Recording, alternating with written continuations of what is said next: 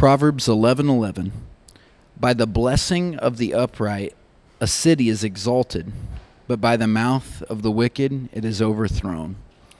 Let's start today's devotion off with a riddle. I can come as soft as a whisper or as loud as a shout, and you better think twice before you let me slip out. I have the power to bless and the power to destroy. I can make quite a mess or bring peace and joy. What am I? The answer, of course, is our words. This Proverbs reminds us of the power of the tongue.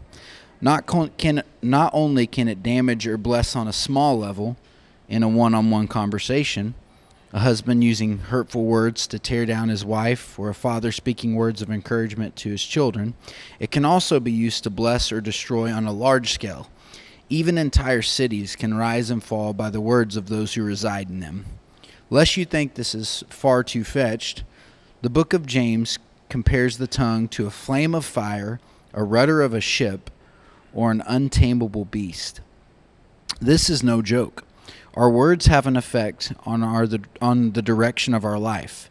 Our mouth can shoot forth words that are as destructive as fire, sharp little cutting words that will send wild wildfires of pain and sorrow into the ears of those who hear them.